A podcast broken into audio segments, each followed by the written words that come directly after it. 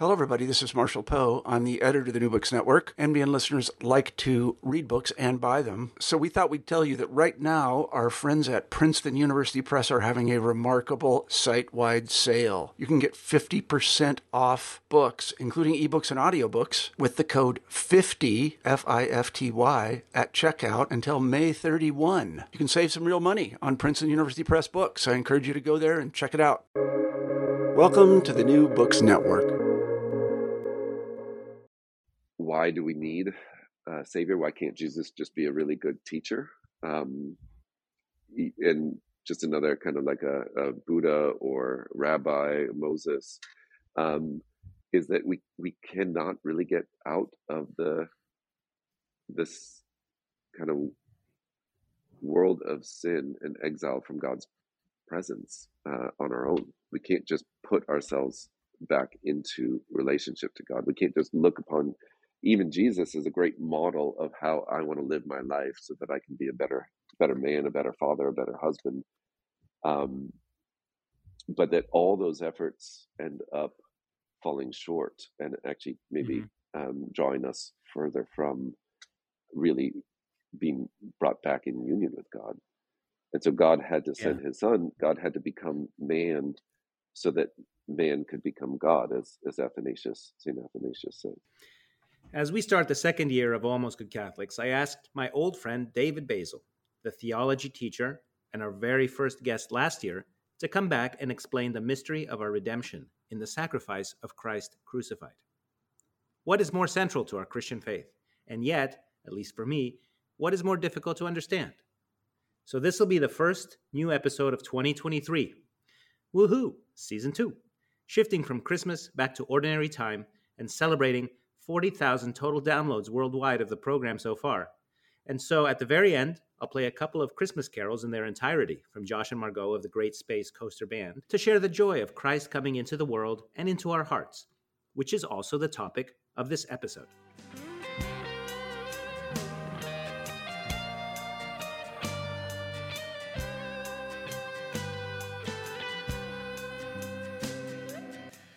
Welcome to Almost Good Catholics, a conversation about theology and apologetics. I'm your host, Chris Odinius, and I get to ask interesting people who have thought about the big questions to share their conclusions, to explain what we know, how we know it, why we think we know it. I hope this format, in relationship and dialogue, in back and forth, may help us approach the truth and have a really good time doing it. Should you want to take the conversation a step further, please email me at almostgoodcatholics at gmail.com. Today, my guest for the third time is Mr. David Basil. He is theology chair at Archbishop Rummel High School in Metairie, Louisiana. He also has a Master's of Theology from the Dominican School of Philosophy and Theology, part of the Graduate Theological Union in Berkeley, California. So, this is David's third appearance on the show, and uh, I am so delighted to talk with you again. Happy New Year, David. Happy New Year. Yeah, it's a, it's a great joy to be back and speaking with you in person. This is, well, at least virtually. Um, yeah. This is a great delight. Yeah. Um, so right, and I uh, the show has has had a, a, lot has happened. We moved it from my old um, my old website, which was working great, to uh, something much bigger called New Books Network. And so they've just published all the episodes one after another, and we've had so many, way more downloads. So it's it's been very nice to have uh, so many listeners find us, which meant that we went for the last month. It's just been going all the old episodes from last year. So this is going to be the first episode um, yeah. published from 2023. Uh, so it's nice, it's symmetrical that uh, you are the guest again. I, I, think I'll call this season two, episode 39. Um, so welcome again. Uh, do you have do you have a joke? Sure. Uh, given that the topic today was going to be salvation, and I spent a lot of time, um, and I have been spending a lot of time thinking about sacrifice, I um, thought of this one. Uh, so, you know how relationships go, and you know how, uh, in order to make a, a, a good relationship between spouses, um, sometimes um, things don't always work out, and um, there's arguments, there's fights. So, my wife said the other day that in order to make our relationship work, we would each need to, need to make sacrifices. uh, which I took to heart. Um, but she seems a little less impressed and happy about me leaving a lot of dead goats all around the kitchen. As actually, that sounds delicious. yeah, lamb's back a, on the menu. yeah, right. So uh, we should we should that's what we should start with is um, sacrifice. Why there's sacrifice, where that comes from. As my you know why I, I don't know if you heard um, the conversation I had long ago with another theologian from the same Dominican school where you went. And I had told him this little parable that my dad had told me when I was little. And I don't know where he read it. And I asked him about it much later. And he did not even remember telling me the story. But it was somewhere, sometime he had read this story about a tyrannical ruler who had, you know, some um, reclusive, some uh, hidden away Himalayan kingdom. And along came some American mountaineers who you know misbehaved and camped in the wrong places and left litter and broke all kinds of rules and so the king arrested them and said you know in my in my kingdom the pen- penalty for your misbehaviors for your many sins is death however because i am a merciful king i will kill my own son instead and let you go and, and let you go free right which is an absurd parable yes. uh, but it, but it illustrates the they're like, what, what, why, why would God say bring His only begotten Son into the world just to kill him, just to let us off the hook for things we had done to Him, when He could, you know, is He not God? Can He not, with a wave of a wave of a hand, pardon all? How, what are the mechanics of of redemption and salvation and um, yeah, of redemption and sacrifice? How, where does this come from? How does it work? Yeah, so your parable um, exemplifies to me something that I think I, I can't accept uh, in a certain extent. This is not this vision of a punitive um, God, uh, one that is wrathful and demands, uh, in a sense of justice, the um, death and punishment of all those who have wronged him and offended him, who have sinned against him. Um, that that doesn't really. I mean, uh, he is he is our father, right? So he's the mm-hmm. prototype mm-hmm. of um, fatherhood. He is the the archetype of fatherhood, which I want to embody in all ways. And I just imagine in terms of my own children, like, all right, uh, they have they've done something wrong. I come home and I'm informed of one having hit the other, and so.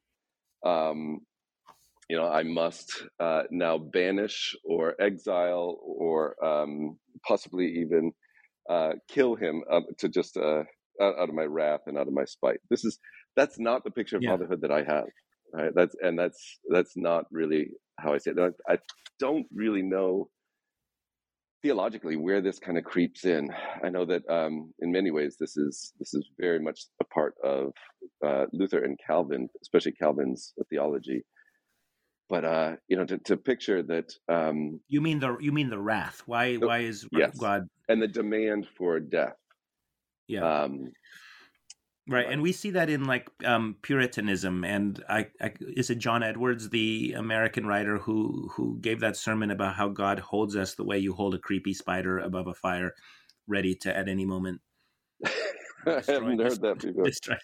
Yeah, yeah, yeah. Sounds a little distorted, doesn't it? That's a that's a sermon I got in high school. I remember when we were reading the uh, Scarlet Letter, just to help us understand uh-huh. what the mentality was of these 17th century people.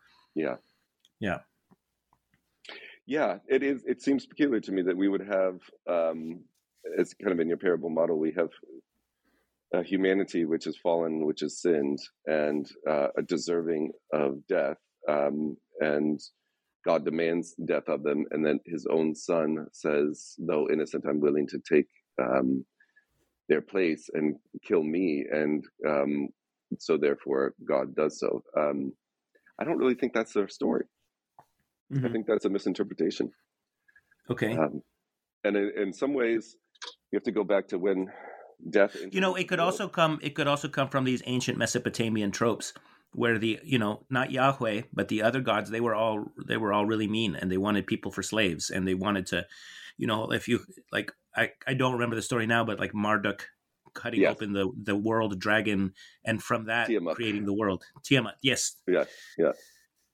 Right and creation comes out of this primordial act of violence. Yeah and then and then the other thing is we assume that we should be nice to each other but maybe that's only because we've lived with Christianity for 2000 years. Whereas, right. Whereas before that, people were like, "I'm I'm going to watch for my tribe. I'm going to protect my, you know, subjects and overlord, but everybody else."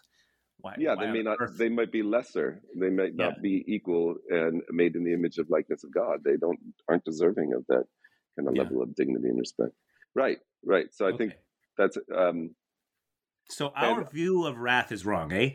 Or yeah, and I think that um yes, I think our view of wrath is wrong. Okay. Um, to anthropomorphize uh, human emotions of wrath upon God, I think is faulty. Although when we are in a state of uh, sin, when we are cut off from God, I certainly the the feeling that a, a human would have would be as though one is um, God is wrathful. That's um, interesting. So, is that a self-imposed alienation, right? Um, when I do, when I is the result of sin, yeah, right. When I commit a sin, between some sin I just committed and between when I get over to confession and I put it all put it all away, I have distanced myself from God, kind of like uh, Adam and Eve hiding. Right? Who told you you were naked? Right? That that's sort of a feeling. Right. Okay. And you, as a father, could probably recognize this when one of your own children are uh, disobedient or uh, have done something wrong, and the you can just look upon them, and even if your heart is loving, if there's a kind of a sense of sternness and a, a sense of they feel um, withdrawn from what you wanted them, how you have raised them to be, their emotional state projects a kind of uh, anger and wrathfulness upon you okay. as you try to correct and discipline and bring them back into order. Right. Well, why is that? Is that because I think they're not taking it seriously enough and they're making excuses as little children do, or or just because they feel a separation from the rules and the that we made as a little family? Well, I cannot really love as God loves, so I'm always getting my own kind of anger inter- yeah. injected into it. But um, as a father, but I think that it is the emotional state of their own doing, of their sense of separation, that then they feel removed from your love, and uh, that feels like hell. Um, yeah. Now, um, okay, okay. On a more existential level, in a sense of like uh, uh, our stories of uh, Adam and Eve, this is when death enters into the world, and um, and so the as as well the need for a redeemer, the need for salvation. So I think always we must go back to Genesis one and two, and particularly then in three. Um, and what we see is, uh, and ah, I wish I had my Bible right here because I'm. Well, you do. Not... You have to open another tab. That's true. I can actually get up and walk you, you my, uh, over to a Bible. But what we see is death isn't necessarily a punishment in Genesis 3. Um, now, Paul does say that the wages of sin is death, but he doesn't say the punishment that, um, of sin is death. Um, it's just what is owed. Uh, and to a certain extent, if you if we read carefully Genesis one, I don't necessarily even see it as um, punitive, but actually already an act, a gift that God has given. Um, so they've eaten of the fruit of the tree of knowledge uh, of good and evil. And uh, at this point, they weren't meant to die. Um, so they're, in a certain sense, like the angels um, and the demons, in that um, they're immortal. And um, but now they they know good and evil. So like um, they know, and, and by that word know, we have a kind of an intimacy that we see throughout Scripture. That whenever a man knows a woman, there's a, a child comes forth. That there's a there's a deep intimacy with the knowledge of good and evil, which they have now, and um, so they're kind of removed yeah. from that um, kind of state of innocence, almost childhood innocence, and I'm looking. Yeah. So I have Genesis three. Which one? Where do we? Where should we look? So Genesis towards the end of two. Um, of Genesis three twenty one. Okay, Genesis three twenty one. so just before this, you know, we hear um, the curses that God placed upon the snake, the serpent, and we see now Adam uh, will have to toil uh, with the sweat on his brow, and um, Eve will experience pain uh, in childbirth. Um, and what's interesting is throughout that, oh, in those consequences, Adam and Eve are not cursed, but now somehow their removal from God um, has cursed the ground. So that's going to be an interesting mm. thing to, that we look at. Um, is that the ground becomes polluted by their sin, and so we see like sin spreads. Uh, sin is a pollution that emanates and has effects. It's not just an individual um, thing. Um, but uh, in 21, we see the Lord God made for the man and his wife garments of skin with which he clothed them. And that garments of skin um, already seems to give reference to some kind of animal sacrifice. That's true because uh, everybody was a vegetarian until this point. Yeah, he's well, he's a veget- they're vegetarian until after Noah's flood. So right, oh. they're totally vegetarian, and um, they don't have to. They haven't yet even had to toil uh, to till the soil or anything of that sort. Um, but now there's somehow God has provided for them garments of skin, and some um, theologians in the past have also looked at this as like they have a new kind of a body. Their body has changed. Um, hmm. not to say that they didn't have matter before, but now they are going to have death. Uh, so they, they, they have a skin, um, a new kind of covering.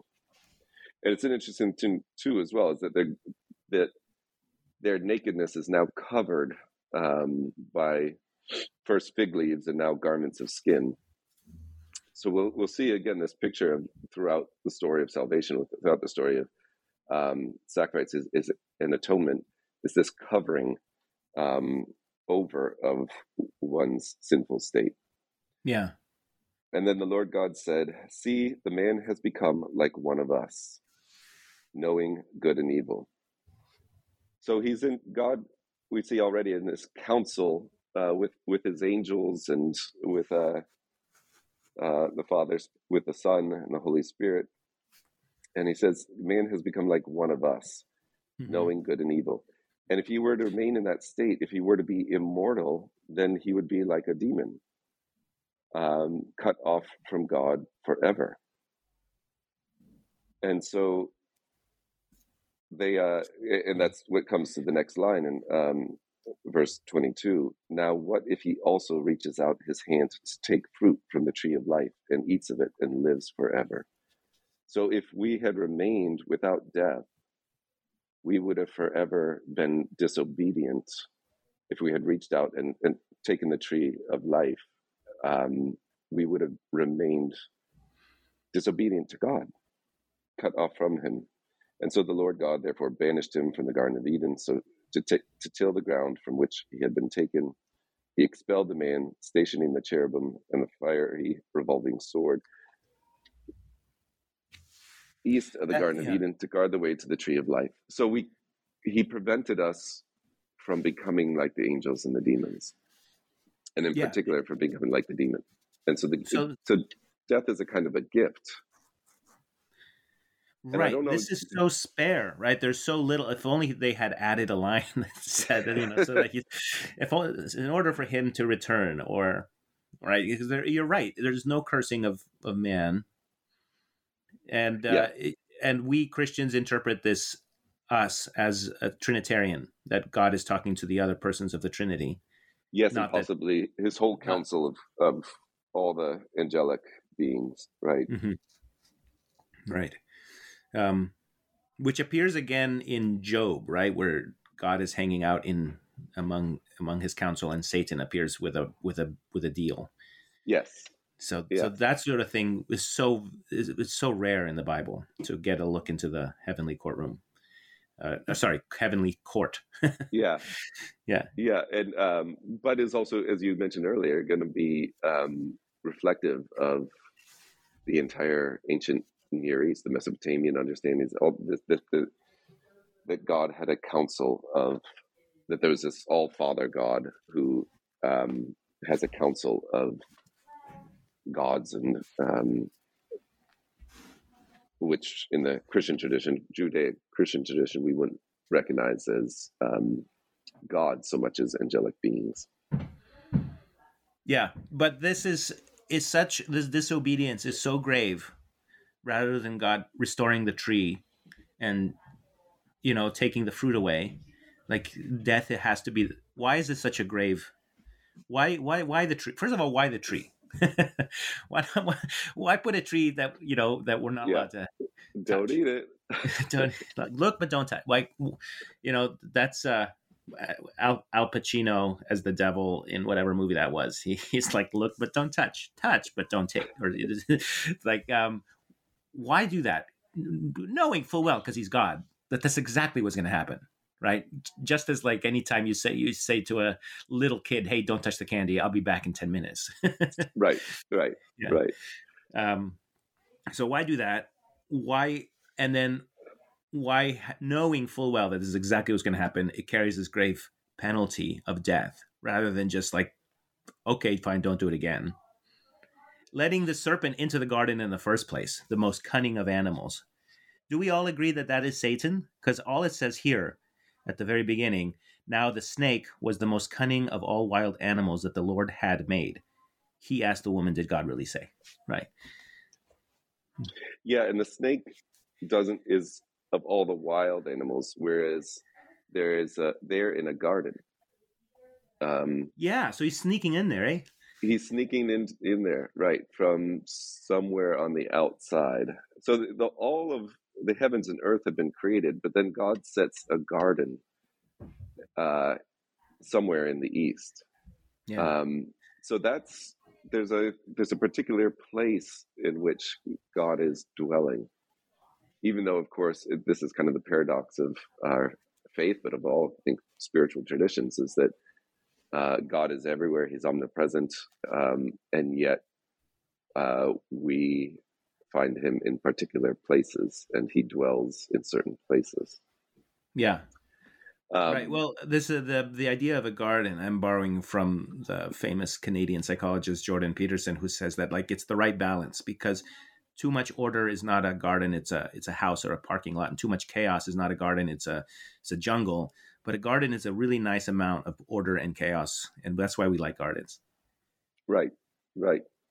And so something from the outside something from chaos slips on in yeah. and um, starts to whisper and, and tempt eve. Um, so the two trees why where are the trees well part of uh, the rational animal part of any of the um, persons whether they're human or angel or um, divine, are uh, there is this knowledge of good and evil. Um, there is what is to be done, and there's what's not to be done. Um, and so that was present with us, but I think um, we're not to take and eat of it our, ourselves. So, uh, you know, when I'm teaching the students, I'll pause and when we're exploring this and just ask, what does it mean to eat? And um, basically, what is not someone, what is what is not you, has to become you. That the digestive process has to destroy and annihilate the um, the form of the other, and then the body uh, absorbs that into so that it's unified as you. And that is something that, um, and then whatever, if it doesn't, if, if you don't through the digestion destroy something else, you get sick. You're going to have an allergy or you're going to throw up or, or whatever. So um, they're taking of this fruit, they're eating of this fruit, they're, they're making the knowledge of good and evil their own, um, which is to say they're asserting their autonomy. They're mm-hmm. seizing the um, ability to determine what's right and wrong apart from God. Yeah. And that's Which, what we're not yeah. to do. but which and it's also the natural growth of any child into right adulthood, right with the Right. um, separation and return separation and return separation and return as we try stuff out as we you know borrow the car without asking and crash it into a tree or as as we you know kick the soccer ball at the wrong time and break a window. Mhm. um, but the you know fruit is explicitly to be consumed right? Un- unlike uh, killing an animal like the whole reason a tree produces fruit is so somebody eats it and the, and uh, so a bird will eat of it and then spread the seeds far far away and and so on right? Why have fruit if it's not to be why have such Well- attractive fruit in the middle of the forest yeah. in the middle of the garden? But and it's uh it's not given to them by god to eat. So it's a fruit it's to be eaten but it's not they don't eat of it in his presence. Yeah. They uh eat of Right. it on their own with the desire to decide for themselves then as uh, the temptation was is that you will become like god they and so they did right? They made Yeah. their own call. I can choose for myself as a, as a teenager to say I don't, you know i'm going to decide what's what's good or not. Um Yeah. yeah. Yeah so you're right. It's okay this yeah. natural pro- this is the beauty of of scripture. It's um, it's absolutely amazing. Um, It I mean, yes, we believe the Holy Spirit inspired this, uh, but the Yeah. the fact that people, you know, three thousand years ago, composed this, uh, and so much of it is spot on to what's happening inside my own heart and mind. yeah its word is eternal yeah, Yeah. No, it's quite miraculous. Okay, so now we have rebellion.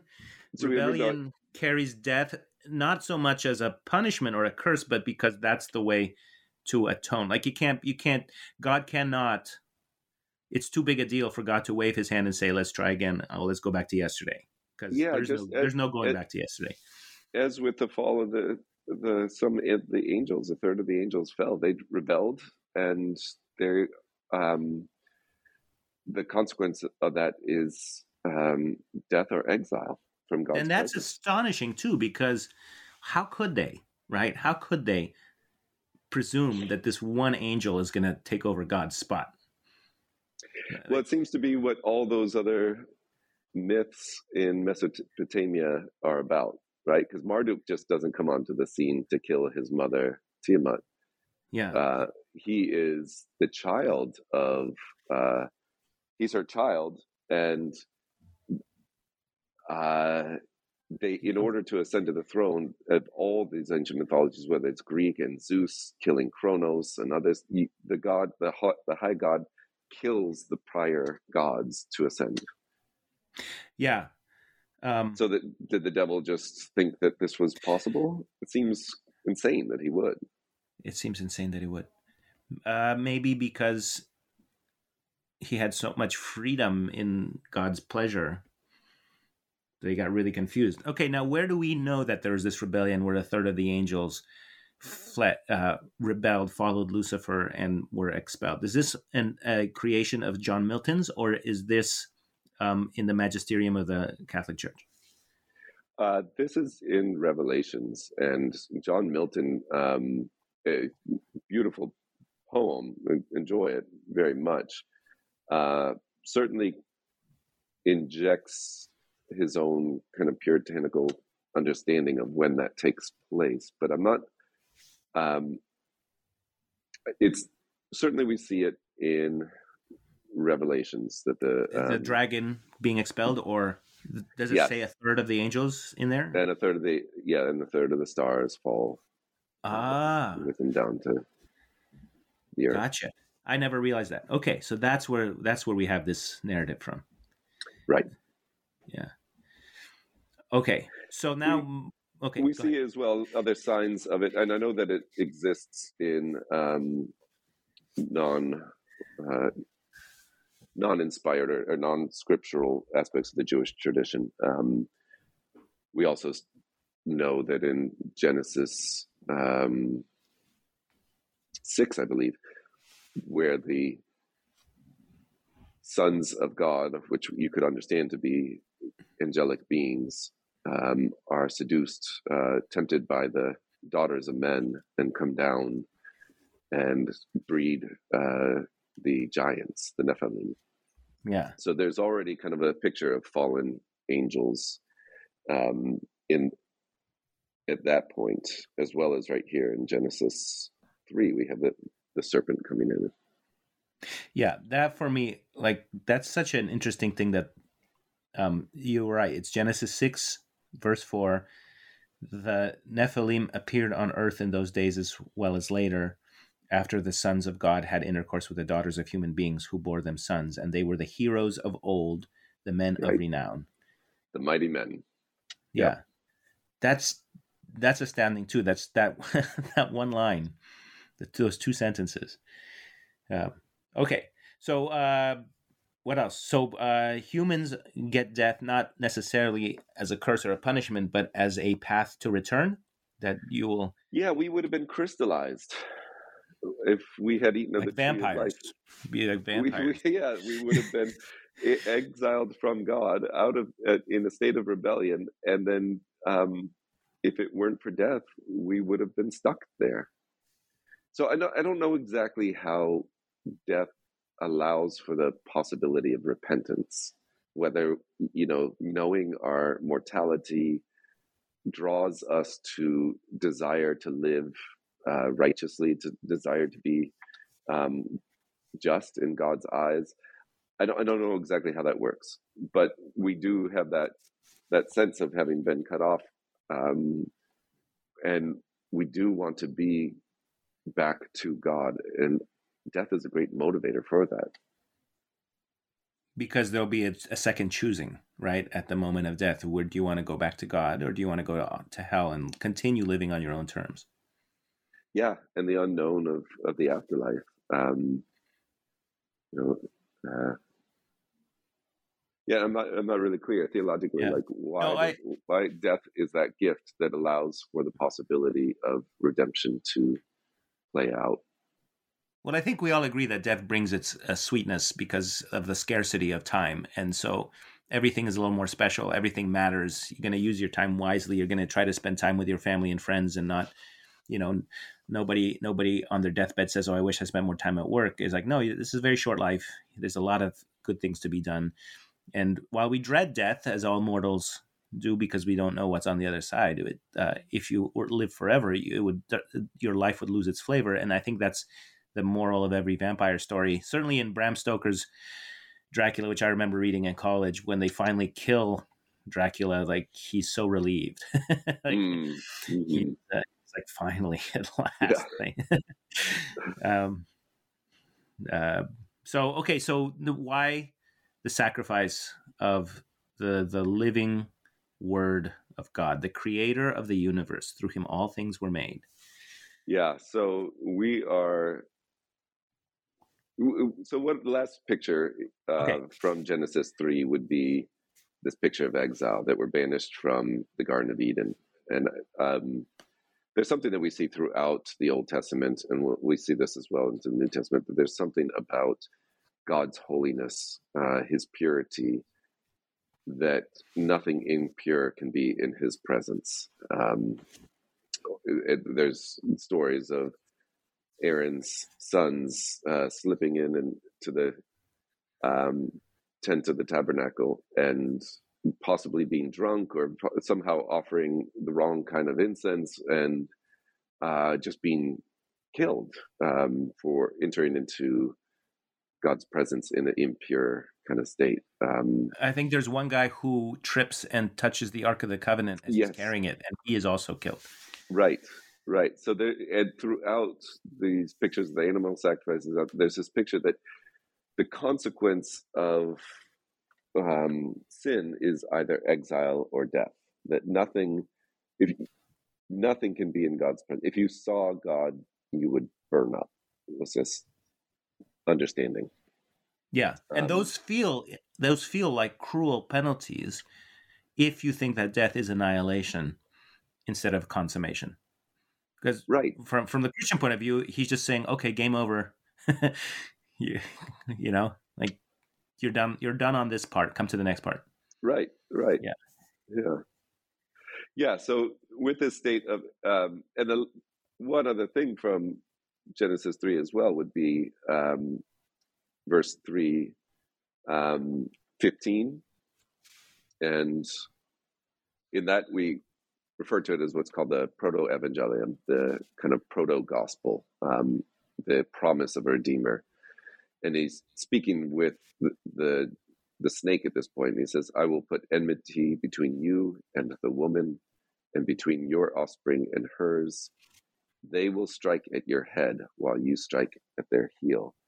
So we've Christians have always seen this as the promise of a coming of a redeemer, um, who will, with and it's very interesting here, with the uh, the woman step upon the head of the the serpent uh, strike it at her head, at their his head. Um, and so that promising coming of a redeemer is what most of pretty much the rest of the Old Testament is building up to. And um, so we see kind of types of the ultimate sacrifice of Christ throughout, uh, and especially in the kind of animal sacrifices um, that are performed. And that, so if we look at the like the Day of Atonement, uh, the sacrifices of the two goats on the Day of Atonement in uh, Leviticus, everyone's everyone's favorite chapter of the Bible. Um, Leviticus is usually when anyone wants to read the whole Bible through, where they just realize, no, I'm I'm done. That's yeah, enough. Yeah. Um, but all the laws and other things we, we see. I, I think it's Leviticus 16 or so, where you, you we come across this um, sacrifice of the two goats, and um, yeah, uh, the David on the Day of Atonement, and the anim- two goats would be brought to the high priest, and upon one uh, the high priest would lay his hands and place all of his and the community's sins upon the goat. And we often get this misunderstanding that that goat is then what's going to be sacrificed, but it's mm-hmm. not. Um, and this is what's kind of odd to me because it, it's not that um, the sins need to. It, it, this is really important. Like the sins are placed upon this goat and they're transferred to this goat, but that goat is not killed. Okay, I, I, I have it. It's sixteen seven. Uh, or 66 yes. is Aaron shall offer the bull his purification offering to make atonement for himself and for his household. Taking the two male goats and setting them before the Lord at the entrance of the tent of meeting, he shall cast lots to determine which one is for the Lord and which one is for Azazel. The goat that is determined by lot for the Lord, Aaron shall present and offer up as a purification offering, but the goat determined by lot for Azazel he shall place before the Lord alive, so that with it he may make atonement by sending it off to Azazel in the desert. What is that? Yeah. so Azazel, Azazel is this that's the devil, I take it, or yeah, it's another. It's a kind of goat-headed um, devil, uh, which I don't know all too much of the details, but is worshipped in some way or another. Um, Anything that ends in L has has to do with God, I believe. So yeah, so he's an angry, fierce, uh, goat-headed. Um, I believe is a goat-headed god from some Mesopotamian kind of culture, and so the sins cannot remain in Israel, and so they are placed upon that goat, and they're sent off into the wilderness for to go off to where Azazel is, uh, to go to just to leave the community. Um, because again, the picture is it, what is impure cannot be in God's presence. So sin is cast out uh, from God's presence, and then the other goat is um, slaughtered for purification. And what that is is that it's understood uh, earlier in the big is that the blood, life, the blood of an animal or the blood of a person is where their life is. And so the killing of that, um, the other goat, is not in order to kind of redeem the sins. The sins have been already removed. The killing of the of the goat isn't so important. It's that they need the blood.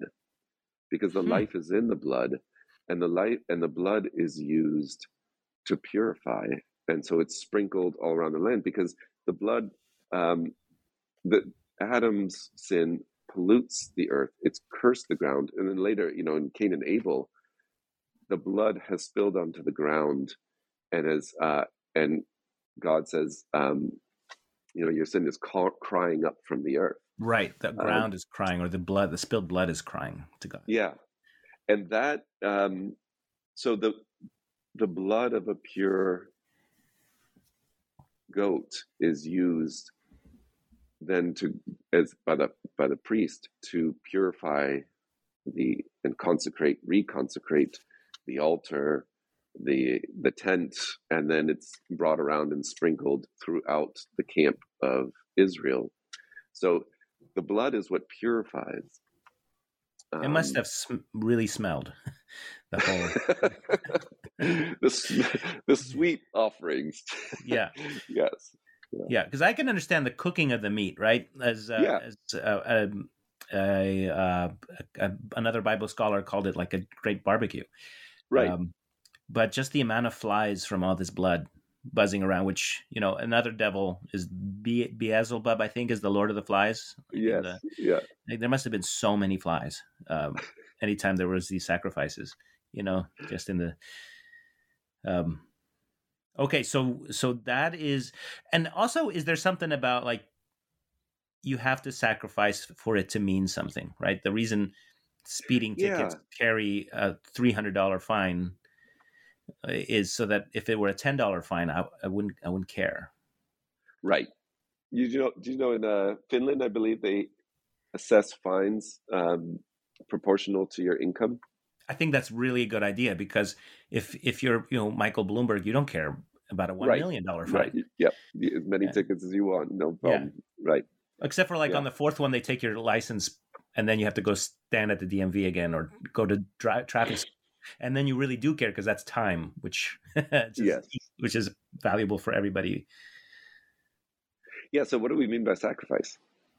Um, and that's that's again uh, something I'll bring up to the kids because like animal sacrifice is pretty weird, pretty extreme, kind of not not part of our cultural modern day understanding at all. Um, so, like when I, as I'm teaching the high schoolers, I don't start there with animal sacrifice, or uh, really kind of they could intellectually comprehend how the life of the blood the, the, is in the the life is in the blood, and that the animal uh, sacrifice is therefore bringing life back to the community. That's okay. They could conceptually grasp that, but we have to get to what a sacrifice is. Um, and you know, just, just by definition, it's kind of a surrender of a possession as an offering.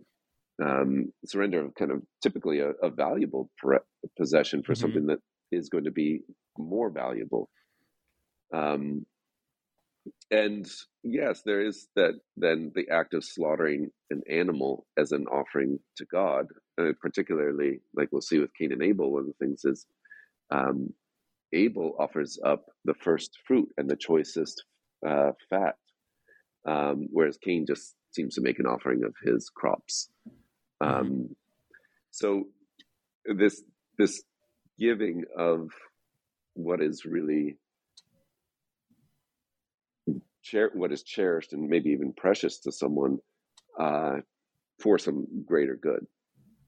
And that I'll, I'll ask them, you know, give me some examples.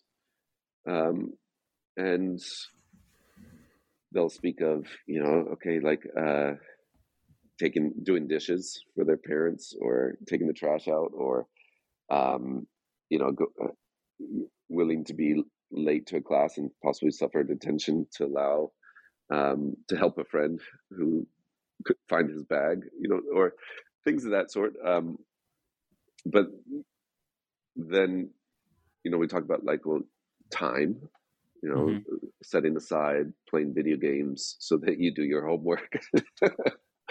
Yeah, and that's a kind of a sacrifice. Um, and and they start to get it that that uh, and even like attention. Um, if you want to focus, if you want attention, you have to be willing to give up where you might want to go, where your tendencies are, the disparate desires of our uh, of our concupiscent kind of be state, and and like offer those up so that you can give your attention to um, something that is of more value.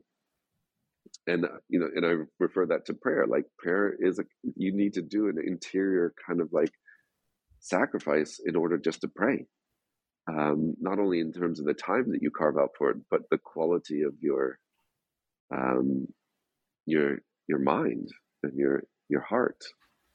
Um, and and so that that picture of sacrifice and then recognition of like okay so uh, where else do we refer to sacrifice in our larger society and you know uh, from the sacrificial fly or sacrificial bunt uh, you know, they kind of get the picture more clearly, or the mm-hmm. the ultimate sacrifice of a soldier um, willing to throw his his life on a grenade, um, and to, in order to save or his yeah. his fellow soldiers.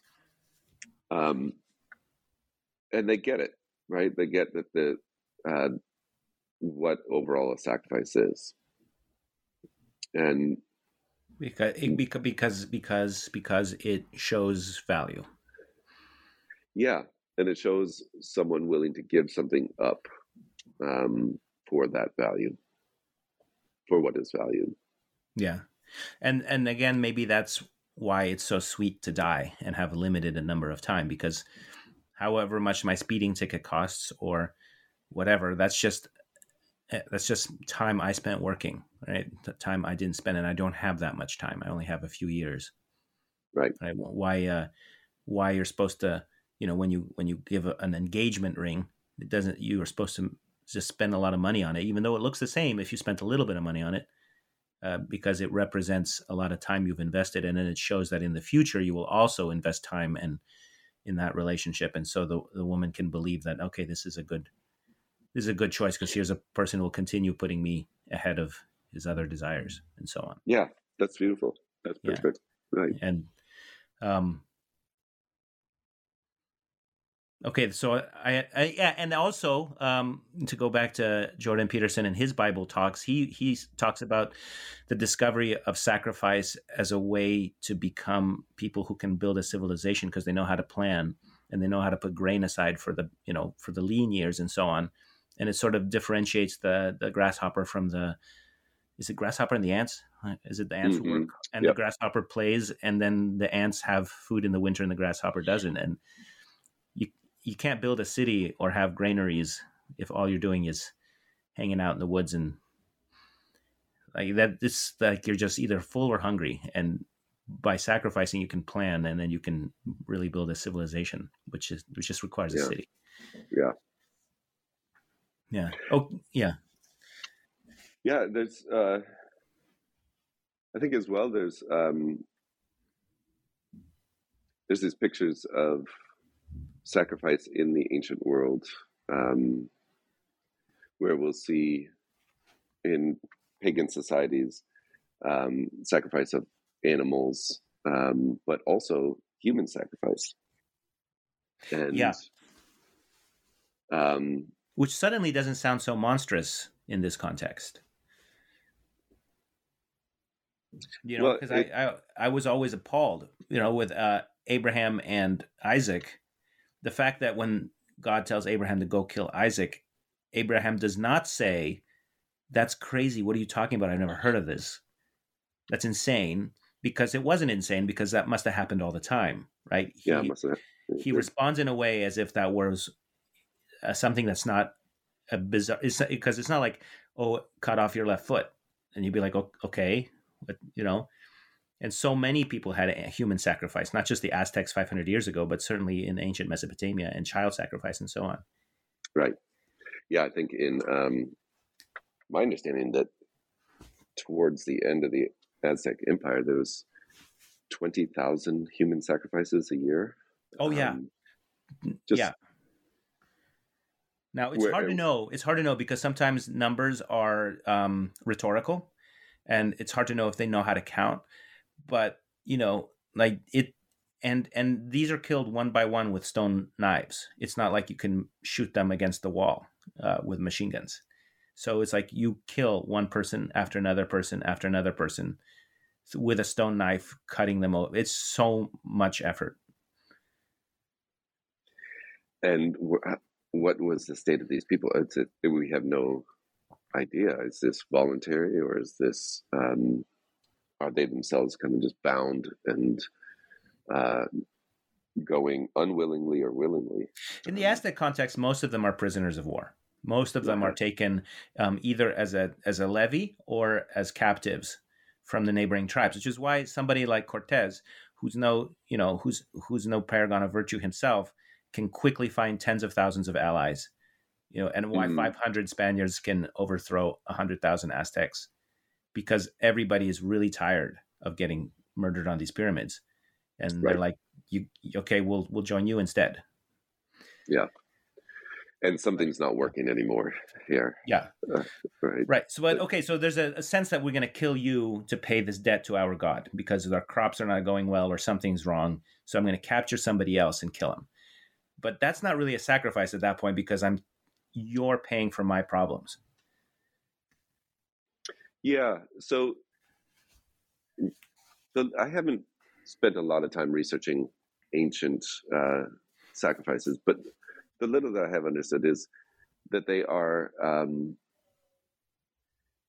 in a certain sense, uh, acts of hospitality, inviting a um, a god uh, on into uh, some kind of idol, some kind of a, a body, some kind of a statue or other such, where they where food is being offered to invite them to dwell and in and amongst uh, that people, mm-hmm. uh, and that that is then um, bringing those um, those forces on into that community. Yeah, uh, certainly that, uh, the three strangers, right? The three strangers who come to Abraham's tent and tell him that Sarah will conceive a child. Like he's he's really he you know Abraham, Lord of all these people, is leaping up and making the bread and moving fast and like really hop into it to to and then Lot, I think, is another example where he, he will protect strangers from a mob and sacrifice his own children to protect strangers from a mob of, of, of crazed rapists. Right.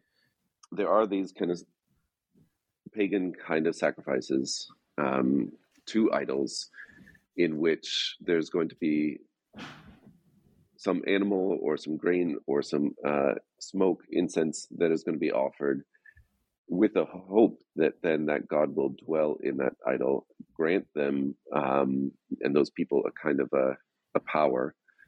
Um, and the this kind of a animal sacrifice is almost opposite of what Christians do. So in these kind of pagan sacrifices, the idea is to take the life of something, to consume it, to give you to give you access to some power. Because the other aspect to the animal sacrifices of the pagans is that um, it was a meal they all partook in, mm-hmm. right? Which is um, we we hear Paul saying, "Do not eat of uh, the sacrifices and the blood and the sacrifices of pagan rituals, um, because then you become part of that um, that being." Um, and this is kind of what they understood is that those in those sacrifices, those who are eating of what is being offered, then are joined in hospitality uh, to that being.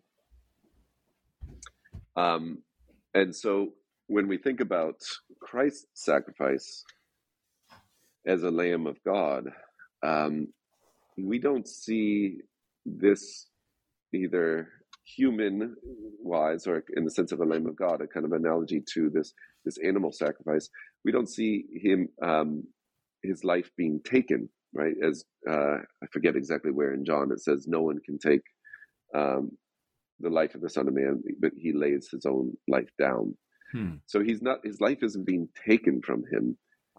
He's offering his life. He's giving it. So now we have a picture of a God, uh, God man, being giving his life, um, and the people um, also then, as, as, we understand through the Eucharist, um, are joined to him through that act. That's and that's a that's a great mystery, right? The Bishop right. Barron says in his um, reflection on his Rosary YouTube video that like part of this is that Jesus endures every kind of horrible thing all on the same day. You know, he's betrayed by his friends, he's treated with injustice uh, by the court, uh, he is mocked, he is tortured and then kill, killed. His mother has to watch. Like all, all the wor- worst things that you could imagine happening are piled upon his shoulders all at one instance. Uh, and somehow that kind of like to the scapegoat is binds to him all the rotten things we have done and continue to do to each other. Right. It just like that scapegoat, in a certain sense, both of the scapegoats are united in him. Yeah. Um, because as he is, he's not just exiled away, he receives all of those, and then all all the the torture, the torment, the mocking, the evil that human can do. Um, he accepts, and then the um, but as with the second goat, he is also sacrificed, um, and then his blood is drips and purifies uh, the world. Um, so we understand that um, this is the blood of the new covenant uh, that and that we consume his body blood soul and divinity and so are joined to him. Um, so in a certain sense this is uh, kind of what the pagans were doing in a fallen way. They were trapping gods into idols trapping these angelic kind of or demonic kind of beings into idols and then um, offering up some animal so that they could be joined to the power of that that being. And i know this is to like a modern day yeah. uh, sensibilities. We don't really we don't really accept angels and demons all that much but um, that that maybe is a whole nother uh, topic to go into. Um, but there are these kind of patterns intelligible patterns these intelligible forces that um, that are present in the world. And um, we can often sometimes even just recognize that I think in uh, in addictions. Um, yeah, totally. Right. But I, so, I, I do think I, I I have invited an exorcist, so I hope okay. to have to have a really good talk about that. But I do think there are both. I think there are um, literal demons right yes. from this from yes. this supernatural realm that we only get a glimpse of here and there but there are also idols that we have created which is i am addicted to uh, money or drugs or sex or anything like that and i'm putting that ahead of the the properly ordered priorities of my life yeah and and there's a certain kind of pattern to alcoholism right and mm-hmm. uh and that kind of disregarding the individual um, the individuals can fall into the pattern of alcoholism that seems to go beyond any one person. So it's almost like this, this as we even referred to, like the, the spirit of alcohols and such. But it was almost like this, this being, literally, literally spirits. yes, the literally the spirits that we, yeah. and again, we consume in ritualistic ways, typically, yeah. and uh, fall more and more under the power and authority of that pattern of addiction. Yeah. Um, now, I'm not.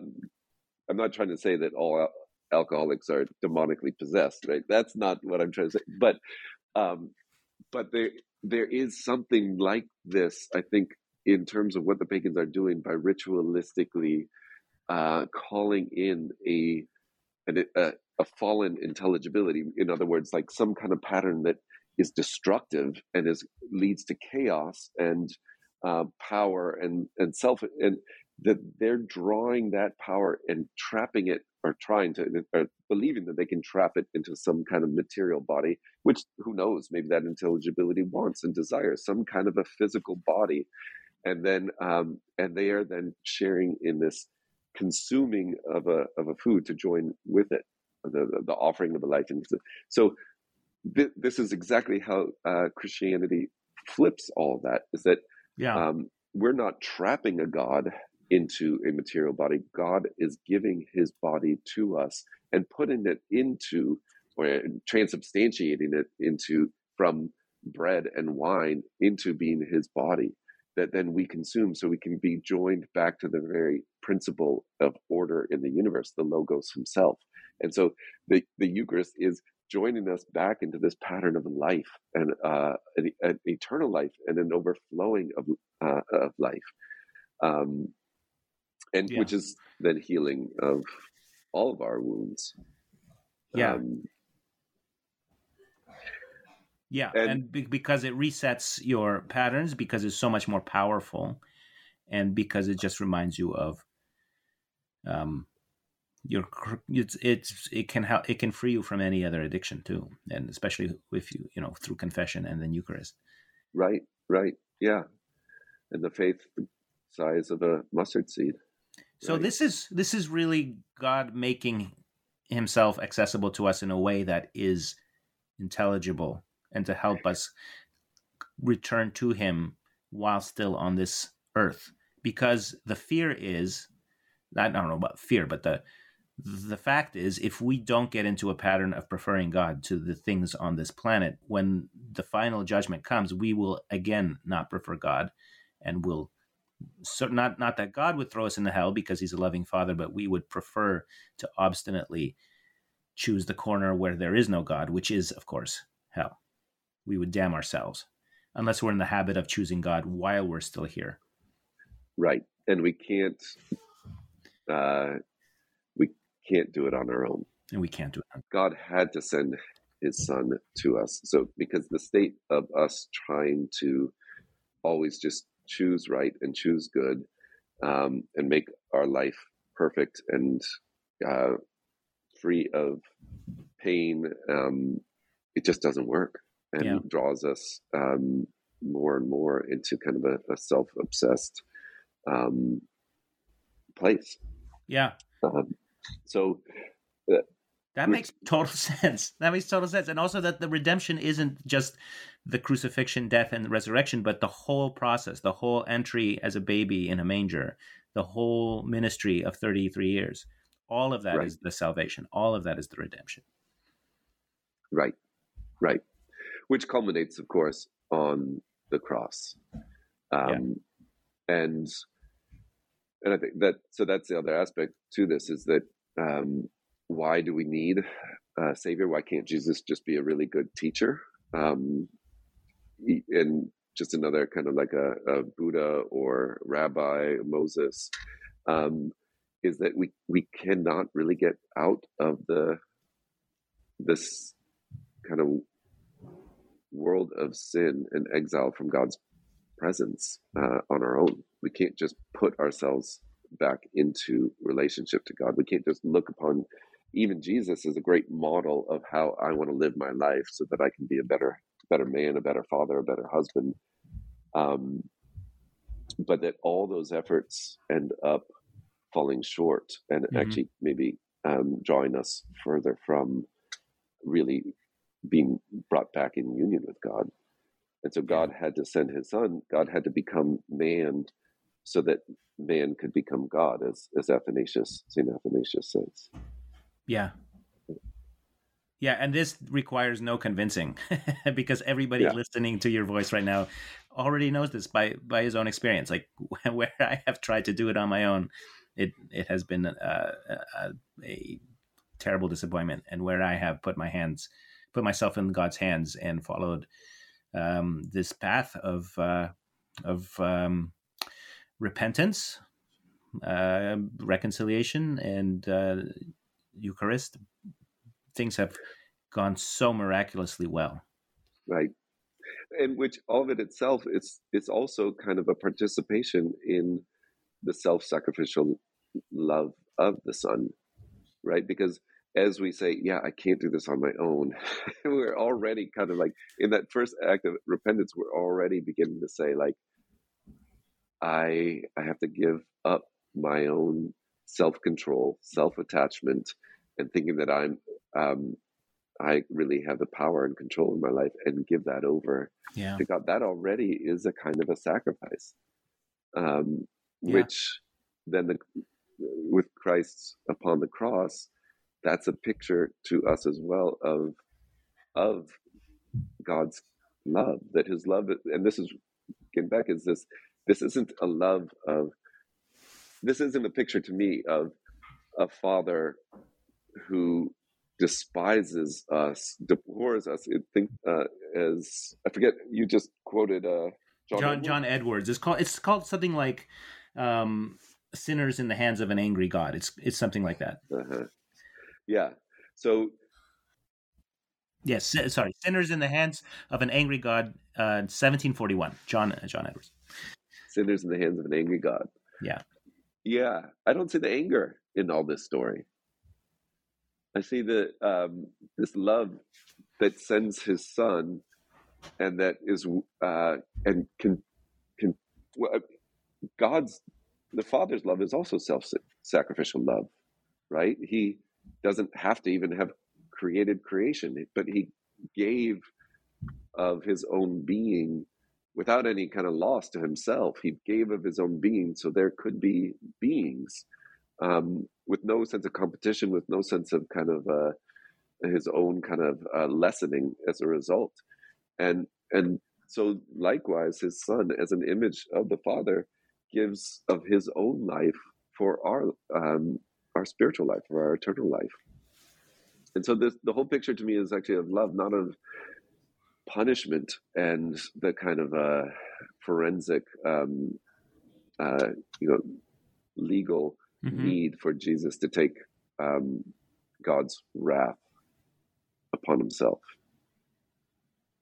Yeah, that that's really helpful, and it. I also feel it intuitively that that that makes much more sense. That makes much more sense. It makes more sense as a father too. Yeah. Right. I'm gonna. Yeah. I don't know what that image of, of uh, has done to us as Americans of the, of the wrathful father. Um, yeah, it, so right, it's such a conversation between anth- anthropological forces of ancient narratives of trying to understand, oh, life and death and seasons and elements and locusts, uh, to what Jesus explained and what we feel when we deal with our own children, um, and yeah. you know other creatures uh, something i make something i love something i care about. It could be a garden you know it could be something that i've given life to how i feel about it.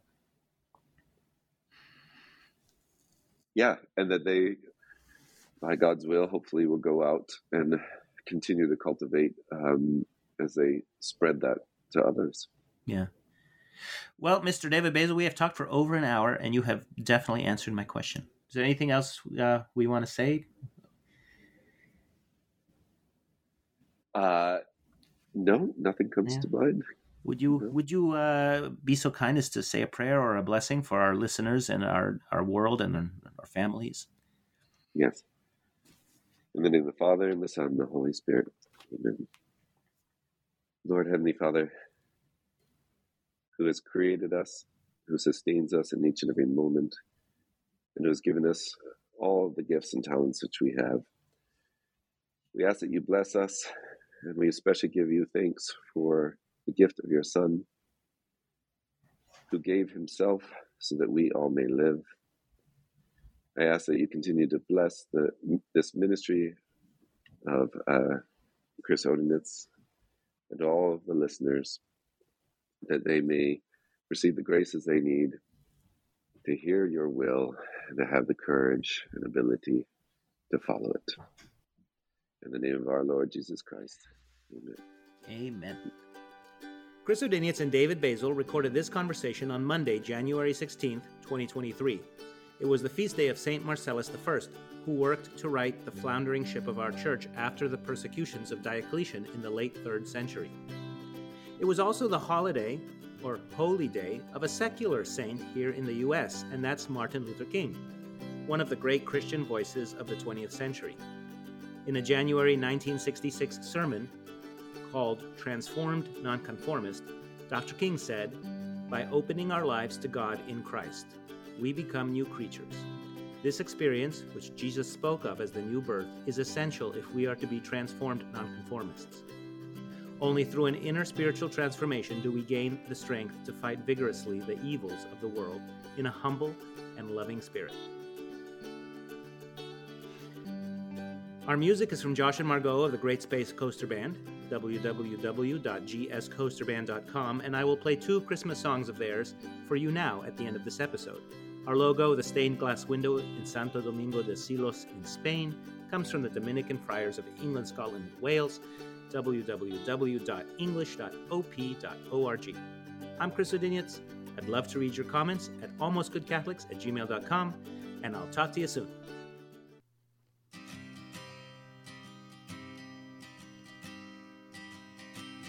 What child is this who laid to rest on Mary's lap is sleeping, whom angels greet